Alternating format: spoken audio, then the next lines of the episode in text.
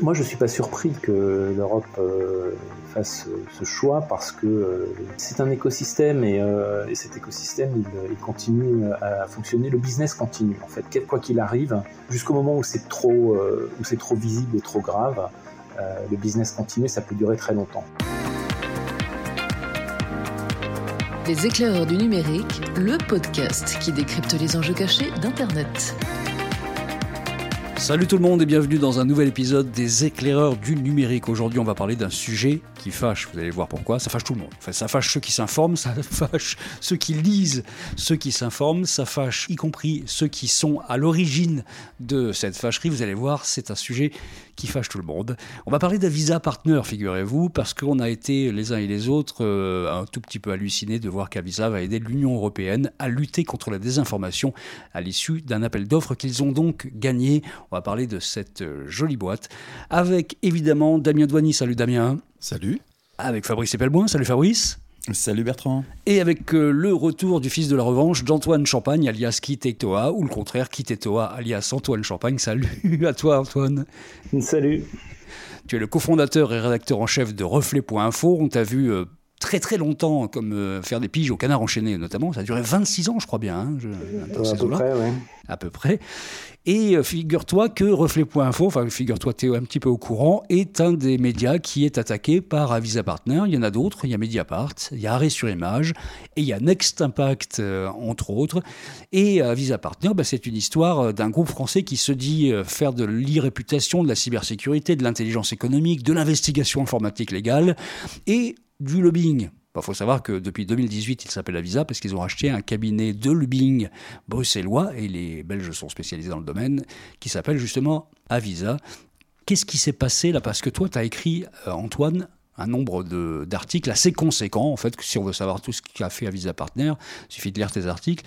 À partir de quand tu t'es intéressé à ça et pourquoi, en fait? Alors, en fait, moi je, moi, je suis arrivé un peu sur le, sur le tard, mais euh, je prends quand même le train des procès. Euh, L'histoire, c'est plutôt, euh, si on remonte dans le temps, c'est euh, Nicolas Arpagian qui, dans le journal du net, euh, je crois de mémoire en 2013 déjà, un truc comme ça, ou 2015, fait des articles pour expliquer que l'ancêtre hein, d'Avisa, qui s'appelait pas comme ça à l'époque, euh, faisait déjà euh, des opérations en fait de, voilà d'influence, on va dire. Euh, c'est du comment dire, c'est du, du, black SEO, c'est euh, des, des, des, vrais faux articles postés ici ou là, des endroits où ça va bien ressortir sur Google. Euh, et donc il a fait ses premiers papiers. Ça, ça, ça, ça tombe un peu à plat à l'époque euh, et, euh, et et il y a quelques temps, c'est Fakir qui relance l'histoire en faisant témoigner un journaliste qui faisait des piges pour une agence de com euh, et qui fabriquait euh, des tonnes de, de, vrais faux articles comme ça pour des clients. C'est du, je ne sais même pas comment on peut appeler ça, c'est du brand content, c'est du, du, contenu, euh, enfin voilà. Non, non, non, le, le, brand content, non, c'est, de la désinformation. L'idée, c'était de faire passer une fausse information et de la maquiller en article. Ouais, enfin, c'est, ça, ça, ça tourne l'information, en fait, c'est, plus subtil que de la désinformation, mais enfin, le, résultat final, c'est ça. Ça oriente. Ça, ça oriente, le résultat final, c'est ça. Et donc, Fakir raconte cette histoire, Mediapart s'engouffre euh, là-dedans et raconte aussi euh, les dessous euh, de, de cette, de, de cette entrisme en fait de d'Avisa Partners, enfin de ces de phonés parce qu'ils vont ils vont te dire qu'ils travaillent avec des sous-traitants qui sont en fait bon voilà tout le monde c'est comment ça marche. Euh, et donc, euh, ces gens-là publient euh, des tonnes de papier dans les blogs des, des, enfin, des clients de, de, Mediapart qui peuvent, quand tu, quand tu es abonné à Mediapart, tu as une page de, de blog qui s'ouvre et tu peux publier dessus. Donc, voilà, ils avaient publié 600 et quelques papiers, Mediapart s'en rend compte, fait le ménage, tout ça, voilà, et là-dessus, euh, arrêt sur image embraye et, et nous euh, et nous nous on embraye mais sur euh, notre côté un peu historien du web parce que euh, dans Avisa Partners il y a un cofondateur on va dire qui s'appelle Arnaud Dacier qui est le fils de Monsieur Dacier connu comme Jean-Claude connu comme connu comme, comme journaliste, enfin homme de presse, puis patron d'un club de foot, enfin bon, et très marqué à droite. Et Arnaud Dacier est lui aussi très marqué à droite. Alors Arnaud Dacier, moi je le suis depuis les années 2000 parce que quand je travaillais dans un défunt journal qui s'appelle transfert.net, euh, dont on retrouve encore des traces euh, en ligne. Excellent journal. Excellent journal. Euh, et bien, euh, on s'était intéressé à lui parce qu'il avait euh, fait toute une série d'opérations comme ça. C'était un peu le début, donc c'était un peu nouveau, mais il avait fait toute une série d'opérations de ce style-là, comme appeler à bombarder les, les boîtes mail des syndicats pour les bloquer parce que les syndicats bloquaient le pays avec des grèves. Euh, il avait fait euh, le Sarcospam, qui était euh, un, gros un gros spam au nom de, Sarkozy pour, sa campagne présidentielle. Enfin bon, toutes sortes de choses comme ça, un petit peu, un petit peu limite. il avait été d'ailleurs poursuivi par les syndicats pour cette histoire-là. Et, en gros, fait, dès le tout début d'Internet, Arnaud Dacier utilise, je sais pas comment dire le mot, quoi, mais utilise enfin, ou utilise à mauvais escient euh, les outils qui lui sont fournis, en fait. Euh, il, les utilise pour faire des trucs euh, négatifs, quoi. Enfin, voilà. Donc, c'est un, mauvais usage de, ces technologies dès le début. Et donc, moi, quand je vois ça, je suis pas du tout étonné de voir qu'en 2023, une boîte où Arnaud Dacier est toujours actionnaire, eh bien, euh, fait euh, aussi des trucs qui sont un mauvais usage de, ces technologies, un détournement euh, des, communs. c'est juste pathétique en fait. Et donc, voilà, donc je vois ça et donc je commence à raconter l'histoire de l'Arnaud d'Acier. Et ensuite, je me rends compte en tirant des fils que, eh bien, les, les, les, gens chez Avisa se trouvent euh, au cœur euh, d'une galaxie euh, de, gens. Alors, pas toujours avec des liens très directs, mais tout de même, alors je vais revenir là-dessus après, parce qu'on va me dire que, j'ai l'esprit tordu ou que je suis un narco-gauchiste qui, va mal. Mais donc je, je, raconte qu'en fait il est dans une ils sont, ils sont en fait au milieu d'une galaxie par des des prises de participation dans des journaux euh, de, droite, euh, très très à droite, euh, vraiment qui flirtent avec l'extrême droite. Arnaud Dacier lui-même s'est déclaré pour Éric Zemmour à la dernière présidentielle, etc. Et, et c'est vraiment une galaxie qui va vraiment jusqu'au fin fond de l'extrême droite, des trucs euh, catho tradis, franchement très très très discutables. Euh, voilà. Et donc je, raconte cette histoire et euh, évidemment, euh, bah, je crois au, bout du deuxième ou du troisième papier, ils nous ont ils nous ont poursuivis pour diffamation. voilà.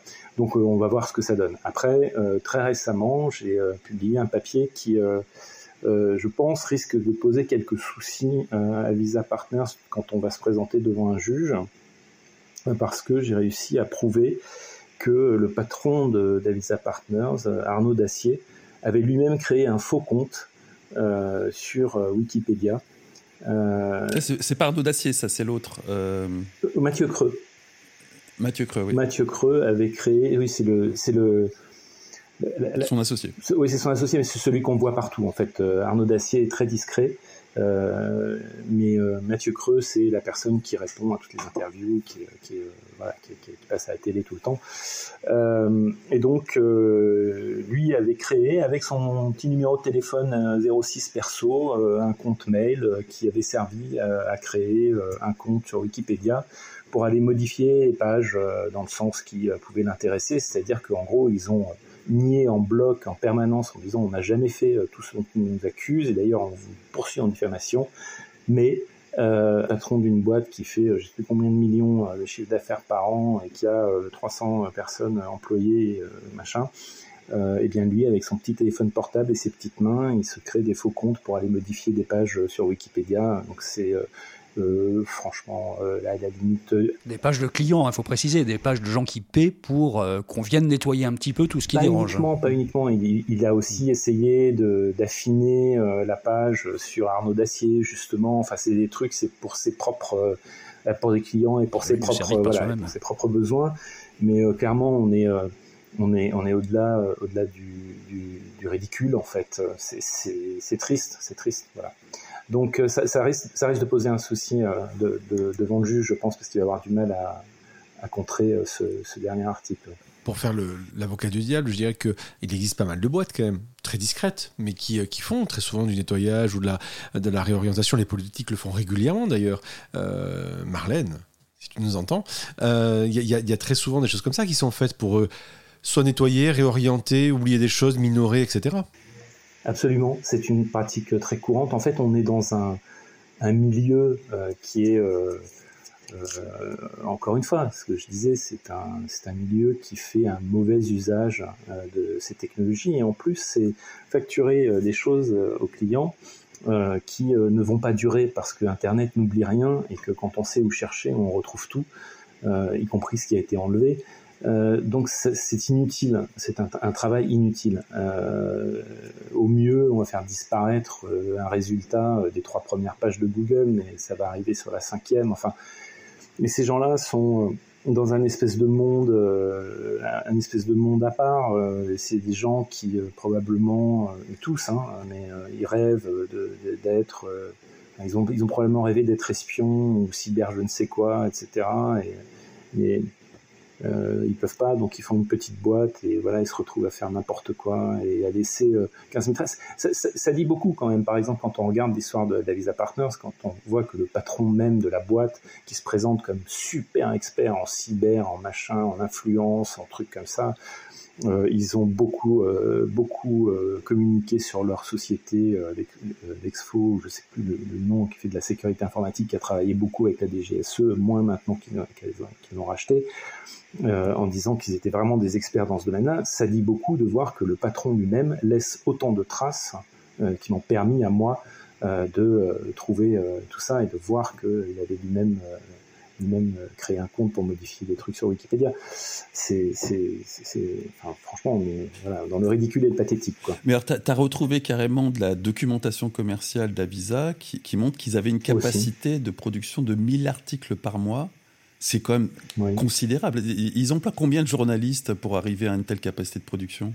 Ah, c'est la vraie bonne question, ça. Parce qu'il y, y, a quand même quelque chose qui est très étrange. Il y a effectivement quatre médias qui sont tous classés très à gauche, qui ont été attaqués par euh, Avisa, mais personne d'autre n'en a parlé, alors que c'est quand même, à ce jour, la, plus grosse usine à fake news qu'on ait découverte, euh, si ce n'est en Europe, du moins en France. Et personne d'autre n'en a parlé, ni les fact-checkers, ni les chasseurs de fake news, ni euh, personne. D'où mon interrogation. Combien de jours ils emploient là-dedans pour que ça soit à ce point malaisant que tout le monde regarde ailleurs? Je ne, sais, je ne sais même pas si c'est ça, en fait. Euh, je, je, n'ai pas la réponse à, ta question, et c'est une très bonne question, mais euh, je n'ai pas, pas, la réponse, en fait. Je n'en sais rien. Euh, je ne sais pas si.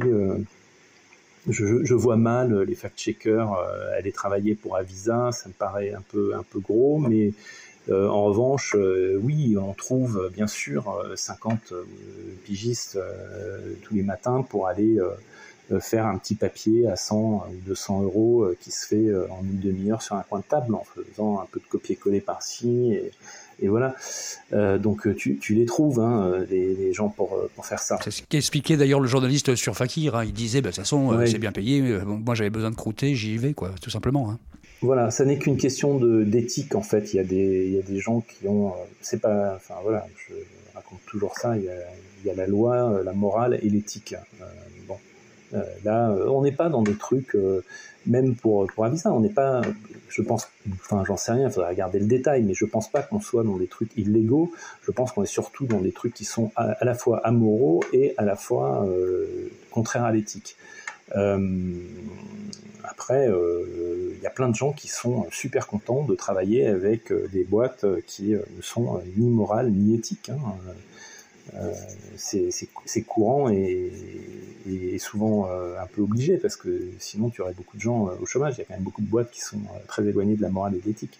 comment, comment, alors justement, le, point de départ de, de ce podcast, c'était de voir quand on a vu l'autre jour le communiqué de presse, que Avisa, donc finalement, maintenant qu'on a dressé un peu le portrait, euh, se retrouve euh, donc choisi par l'Union européenne pour, euh, pour combattre justement les fake news. Hein, et il y a donc un paradoxe, il y a même quelque chose qui est assez, assez surprenant.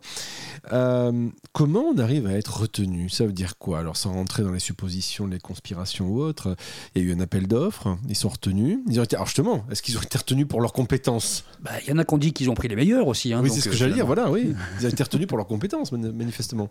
Comment, avec un tel dossier au cul, ils ont pu passer une sélection qui les amène à lutter contre la désinformation en Europe, alors qu'ils ont quatre médias en France qui ont montré par, en long, en large et en travers qu'ils étaient au cœur du problème? Oui, c'est une très très bonne question aussi. Euh, je, je, je ne sais pas non plus y répondre parce que je ne suis pas dans les petits papiers euh, de, l'Europe, mais euh, euh, très clairement, il y a quand même il, y a quand même des écosystèmes en fait. Tu as un système global qui est celui dans lequel on vit, qui est composé de toutes sortes de, choses, hein, du politique, de l'économique, enfin voilà, il y a, il y a toutes sortes d'entités de, qui, qui, interagissent, euh, parfois euh, euh, avec une forme un peu de connivence, quand tu vois que bah, finalement, par exemple, les syndicats sont tout d'un coup un petit peu moins énervés que ce qu'ils étaient après quelques discussions avec le gouvernement, tu sens bien qu'il y, y, a des interactions qui ont lieu. Bon. et puis tu as des écosystèmes dans le système, et dans l'écosystème de du grenouillage euh, para, euh, on va dire, influence euh, et autres, et autres barbouzeries. les gens qui essayent de faire du, renseignement de l'intelligence économique, qui est un autre mot pour dire faire du renseignement. Bon, on peut l'appeler comme on veut, ça reste un peu des barbouzeries. Je dis pas encore une fois que c'est illégal, je dis juste que voilà, c'est un monde, c'est un écosystème, et dans cet écosystème, euh, ces gens se rencontrent et se croisent tout le temps. Donc très très clairement, euh, tu dois avoir 50 euh, personnes chez Avisa parmi les partners, qui tu en as un d'ailleurs qui est là-bas en permanence à Bruxelles et qui doit grenouiller, faire du, du, lobbying, rencontrer des gens, voilà, dîner avec un tel, etc. Au bout d'un moment, ça porte ses fruits. C'est-à-dire que tu dis, eh ben voilà, nous on est spécialiste de ça on a 350 euh, euh, associés euh, qui eux-mêmes viennent de tel et tel milieu, qui en fait ci, ça, ça. On a une société qui fait de la sécurité informatique, on a une autre qui fait des surveillances du dark web, machin.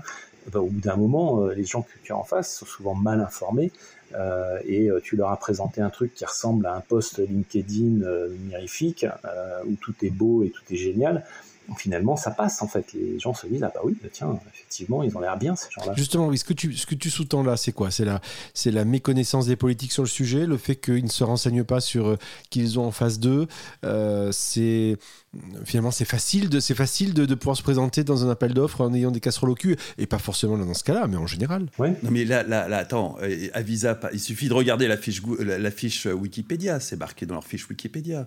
Ah oui, maintenant ça commence à être difficile chez Wikipédia pour eux parce qu'ils ont été bannis à tout jamais, euh, eux et leur phonée euh, de Wikipédia, avec un énorme article et un communiqué de presse pour expliquer pourquoi, ce qui est quand même assez rare comme, euh, comme décision. Mais, mais en, à l'Europe, ils savent taper à visa dans, Google et le premier résultat c'est Wikipédia, donc ils peuvent pas ne pas savoir. oui, c'est probable qu'ils ne sachent pas. Alors à ce moment-là, tu peux opter pour des on va dire, des, euh, je sais pas comment on ça, des, connivences au sens euh, machin connaît truc qui connaît bidule et, euh, finalement on va se, on, va travailler entre gens qui se connaissent plutôt qu'entre gens qui se connaissent pas. Euh, ça peut être euh, tout simplement ça en fait. Mais Antoine, est-ce que le, tu parlais tout à l'heure de la mouvance euh, légèrement extrême droitiste de certaines parties des personnels là-bas d'Avisa Partner, des créateurs, est-ce que ça a un lien avec le business finalement Selon toi, est-ce qu'il y a d'un côté des gens qui de fait émargent de ce côté-là de l'échiquier politique et de l'autre côté un business qui est de prendre l'argent là où il se trouve pour faire des articles complaisants? Mais est-ce qu'il y aurait vraiment une démarche profonde qui irait dans un sens politique, selon toi, euh, d'Avisa Partner? Alors, je ne sais pas ça. ce, que je me, ce, que, ce qui, m'a intrigué quand j'ai commencé à tirer les fils de cette galaxie, j'ai fait une, infographie de cette, de cette galaxie. Euh, tout ça m'a été beaucoup reproché par, euh, par Mathieu Creux, parce qu'il faut quand même que je, il faut quand même que je raconte, alors je vais raconter maintenant, que quand je, suis allé au FIC pour voir un petit peu sur place comment les, tous les gens du, de l'écosystème de la sécurité informatique se sentait, euh, alors que euh, l'ANSI avait euh, décidé de ne pas prendre de stand cette année, l'avait fait savoir, la gendarmerie nationale avait fait savoir qu'elle ne prendrait pas non plus de stand, toujours pour ces histoires-là. Hein. donc ça veut dire que au niveau étatique français, euh, il y a eu un... L'État, oui, c'est désengagé du FIC cette année, oui. L'État est parfaitement conscient du problème, les services de sécurité de l'État et les services de renseignement de l'État sont parfaitement conscients du problème, mais à l'Europe, ils sont pas courants. Non, non, mais tout le monde est au courant depuis des années parce qu'il y a eu deux rapports des deux services de renseignement français, extérieurs et intérieurs, des GSI et des GSE, qui sont remontés, selon une source qui, me l'a confirmé, qui sont remontés au plus haut niveau, c'est-à-dire en fait au niveau présidentiel, où euh, on a mis en garde dans ces rapports euh, l'État français euh, contre Avisa Partners. Et ça, il y a plusieurs années. Donc, je t'interromps juste avant que tu, tu, racontes l'histoire. Il faut quand même préciser qu'on a une ancienne porte-parole du gouvernement qui est actuellement ministre, qui a été l'une des dirigeants d'Avisa Partners. Il y a une dizaine d'années, ouais. Directrice associée, ça s'appelait Istrat à l'époque encore. Voilà.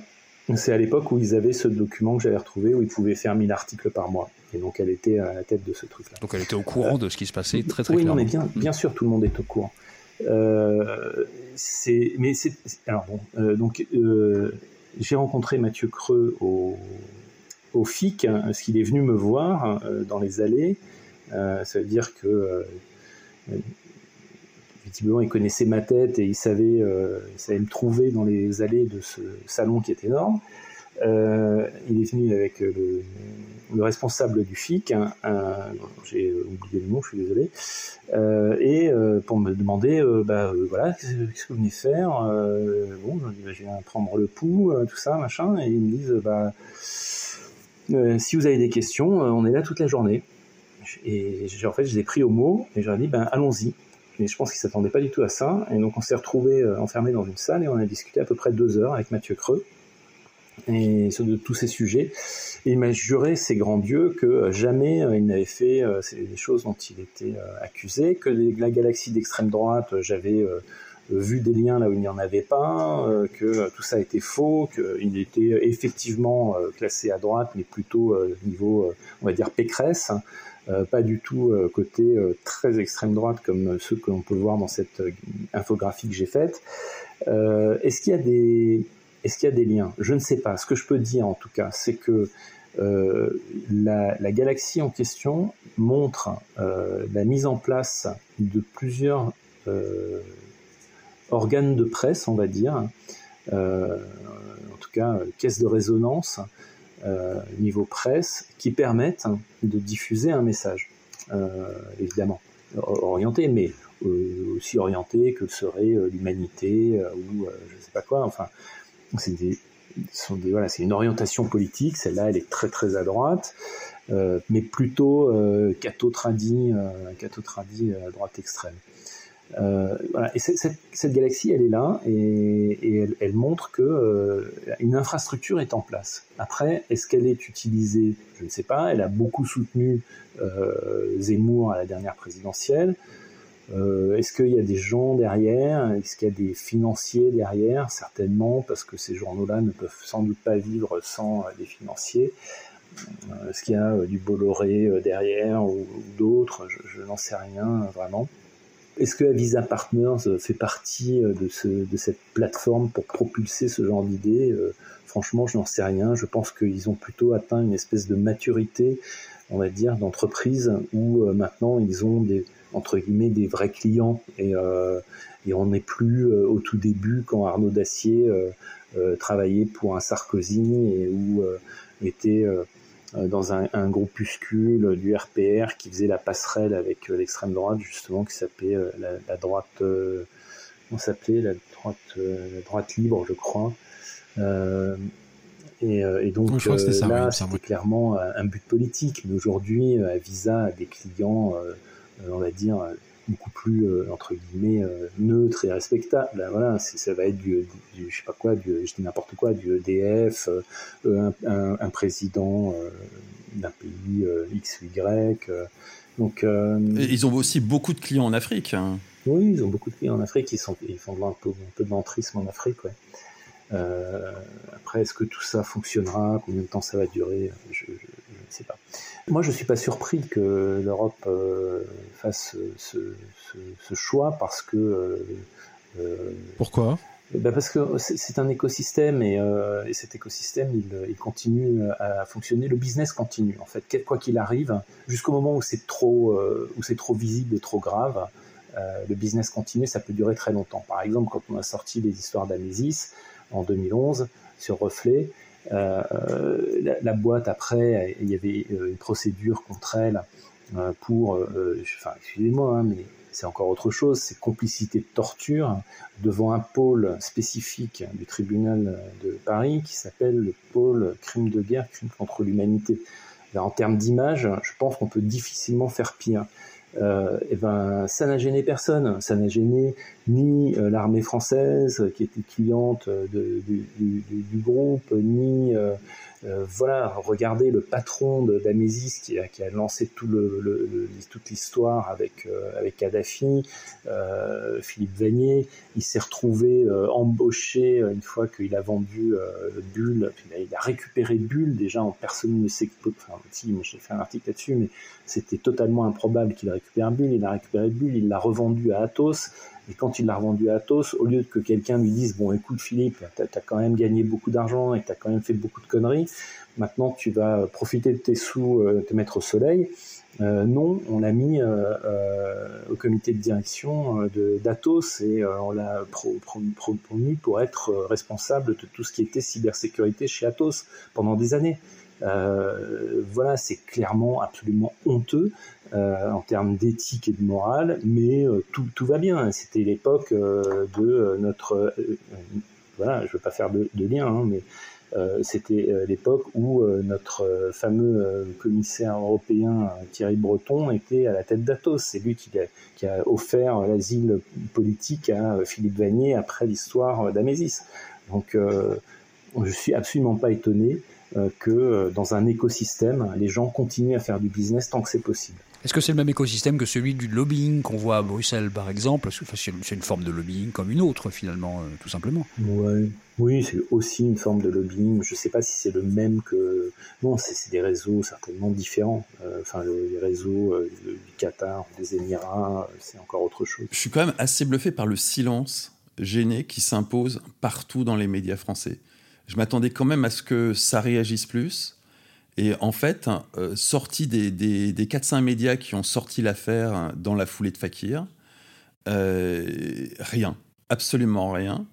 Et là, on a eu, il y a un peu plus d'une semaine, l'informé qui a sorti cette information qu'Avisa travaillerait à la lutte contre la, désinformation au niveau européen. Aucune réaction.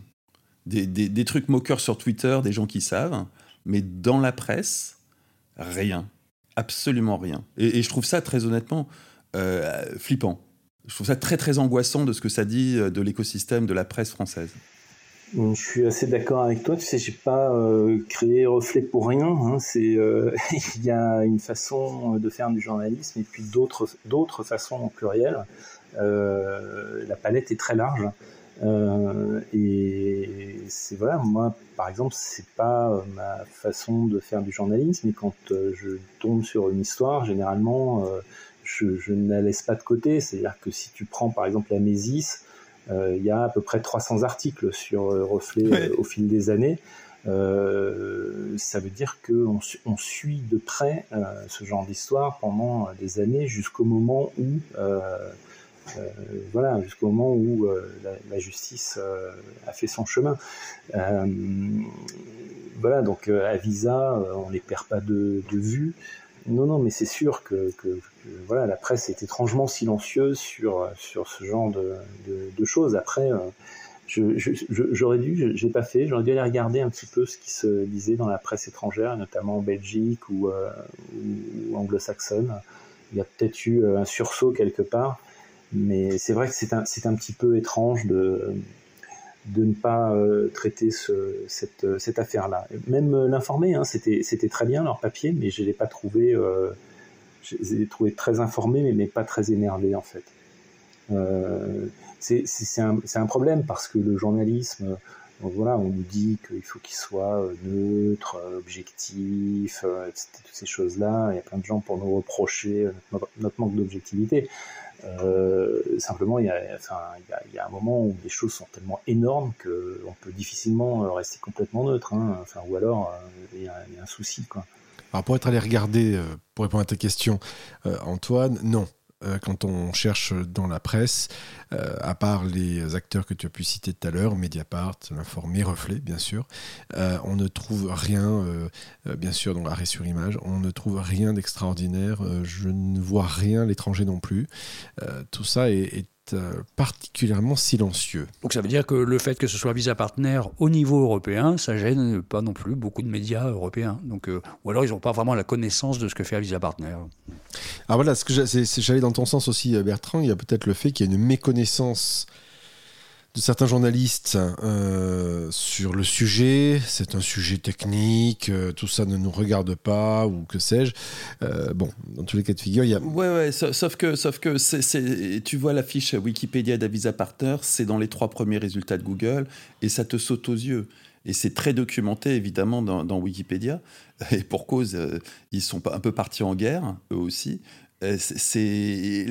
Ouais, mais alors attendez, les amis, euh, moi je, suis d'accord avec ce que tu dis, Fabrice, mais regarde, euh, on a un autre exemple, un peu, on va dire, plus ou moins du même genre quand même. C'est l'histoire du, du fonds Marianne. Tout à fait. Je veux dire, tu as des gens fact-checkers, spécialistes de la. Ah mais non, mais là, c'est normal, c'est normal. Ils sont payés par le fonds Marianne. Oui, mais parce que mais tous ces gens. C'est logique que les, Mais tous ces gens-là sont ont été ont été choisis alors qu'ils étaient totalement incompétents sur le sujet. On leur a distribué euh, des, des, des fonds en fait euh, dans, dans, un marché euh, qui est qui voilà qui est un marché de on dire, si on lit les articles de Mediapart, c'est un marché de connivence en fait. C'est un micro-système, un, un, petit écosystème qui, euh, qui a les bonnes connexions et qui est là au bon moment et qui profite de, de l'argent sur le dos d'un pauvre professeur qui a été euh, décapité. Et je peux vous dire que pour avoir lu euh, le dossier d'instruction de l'affaire Paty et avoir fait quelques articles sur le sujet, euh, franchement, il y a de quoi être euh, super énervé et, euh, et, super outré par ce qui a été fait euh, sur ce, ce fond Marianne. Enfin, je voilà encore comment cette ministre peut encore être à son poste hein, après avoir dirigé ce truc-là. C'est une honte internationale, quoi. C'est franchement lamentable. Euh, donc voilà, donc Avisa, c'est un peu le même genre. Ils sont là au bon moment, ils connaissent les bonnes personnes, et puis et puis personne, tout le monde fait comme si ça n'existait pas. C'est les trois petits singes.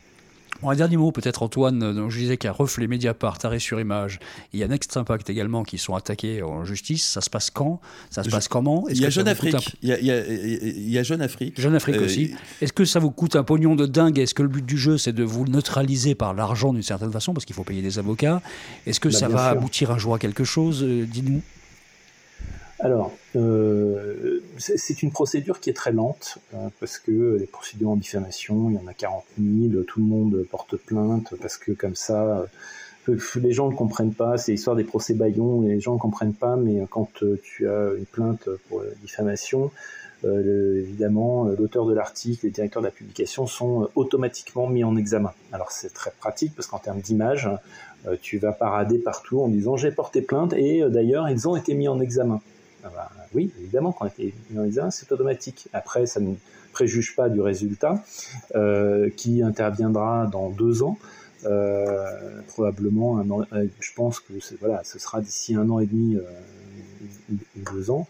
Et, et, très clairement, mon sentiment est qu'ils vont perdre. Mais entre-temps, effectivement, ils nous auront fait dépenser beaucoup de temps, euh, beaucoup euh, d'énergie, euh, beaucoup de travail pour préparer notre défense et beaucoup d'argent parce que on est un petit média et que ben, les, frais d'avocat sont toujours les frais d'avocat.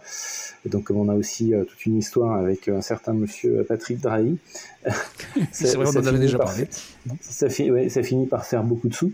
Euh, donc, euh, bah, voilà, on a ouvert une cagnotte. Il y a des gens qui continuent un petit peu à donner. Du coup, on a une, une, petite cagnotte pour les frais judiciaires et on espère, on espère s'en sortir. Mais oui, c'est un moyen de, de tuer un, journal. les gens qui, qui attaquent en diffamation sont souvent soit des patrons d'entreprise, soit des politiques.